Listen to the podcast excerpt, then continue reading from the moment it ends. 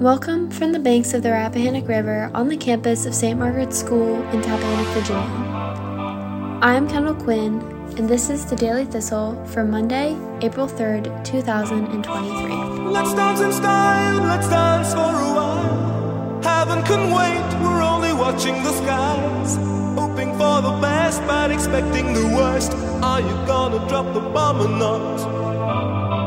Let us die young or let us live forever. We don't have the power, but we never say never. Sitting in a sandpit, life is a short trip. The music's for the sad man. We share a conversation among some students discussing our motto, "As we grow in age, may we grow in grace." It comes from a prayer in the 1928 edition of The Book of the Common Prayer. While the school's missions includes the words belong, believe, become, it is really the motto that speaks to and binds the sisterhood. Here are some excerpts from a Friday conversation in our religion class. I prefer as we grow in age, may we grow in grace. I feel like belong, believe, become is a good motto, but it's not very personal. I like that the grace one is kind of personal, and I mean it was used for so many years before belong, believe, become became a thing. So it just kind of feels like you're more connected to the people that have gone here before you. It's more like a sisterhood, and we talk about grace a lot in chapel and stuff. Mm-hmm. So it kind of, and with graduation and stuff, I think they say a lot of stuff about that in the speeches for stuff. They use that quote in the speeches, so it just kind of feels like it's one cohesive I don't know, I feel it, with belong, believe, become, it's just very you're right, it does apply to students and stuff, but it's very straightforward. I feel it doesn't have a lot of personality. And we never also talked about it. When we had Belong, Believe, Become as the school motto, I didn't even know that that's what it was. But I know as we grow in age, we grow in grace. And isn't it in the school prayer? Mm-hmm. Yeah. I feel as we grow in age, maybe grow in grace relates to maturity and development too. As being a student at St. Margaret's and going through different grades here. Me personally, I as we grow in age, we may grow in grace, but I feel to someone new coming in, it may not make as much sense, because for me, it's I understand the motto, because I've been here for so long. I understand how St. Margaret's runs and their expectations, but Belong, Believe, Become is a lot more general. And I feel it doesn't sound as, I think this sounds bad, but it doesn't sound as Christian. And some people they don't, I don't know how to say this nicely, but they don't super Christian schools. You know what I'm saying? People would get put off by that, which is not good, but that's the truth nowadays. But yeah, I think as we grow in age, we may grow in grace is good, but I feel Belong, Believe, Become would introduce all audiences. I don't know if that's really what you guys want. Mm-hmm. Yeah. I feel it just emphasizes personal growth, not just through academics. It's saying as you move on through the school, it's you're not just gaining academic, but you're growing as a person and your character is developing. And so it's bigger than just academics at the school. I mean, I think as we grow in age and we grow in grace, I think it's a welcoming thing, because it doesn't really talk about academics, and it talks more about I think a community.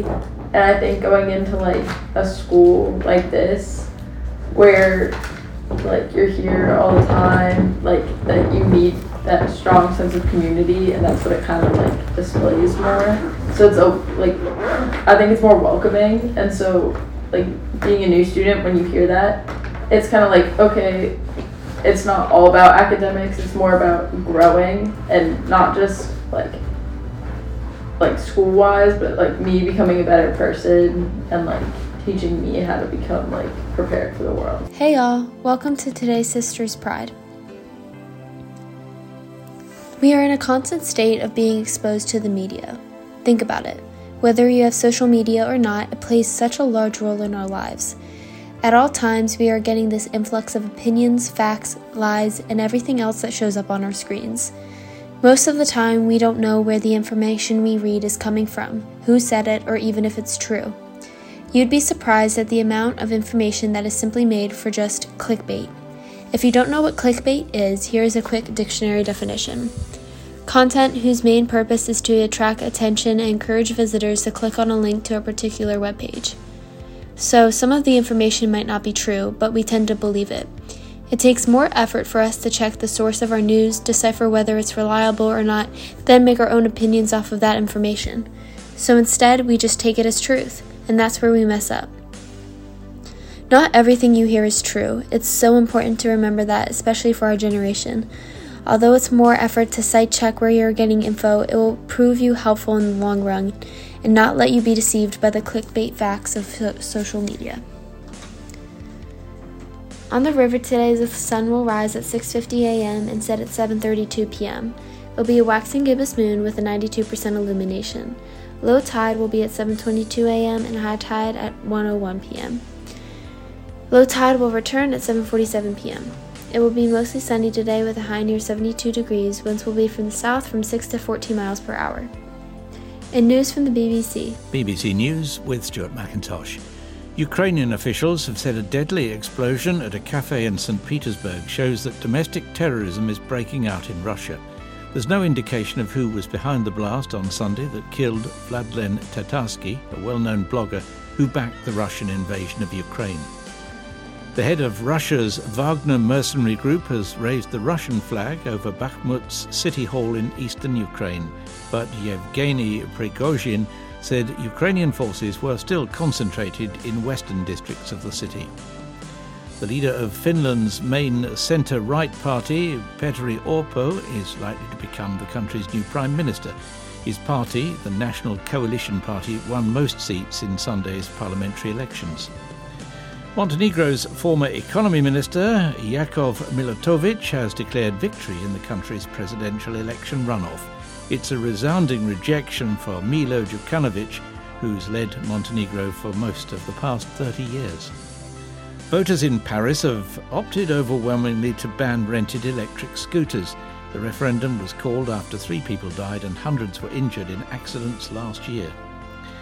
President Biden has declared major disaster areas in a number of southern states, including Arkansas and Alabama, making federal funds and resources available for reconstruction. The declaration comes after fierce storms and tornadoes in the south and midwest of the United States that killed at least 29 people over the weekend. One of the most prominent and influential indigenous leaders of the past century in Australia has died.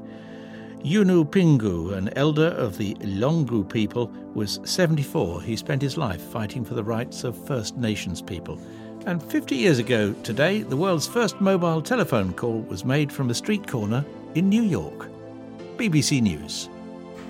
Remember, you're listening to the nation's only independent school newsfeed from the banks of the Rappahannock River, here from the campus of St. Margaret's School in Tappahannock, Virginia. I'm Kendall Quinn, and this was your Daily Thistle. As we grow in age, may we grow in grace.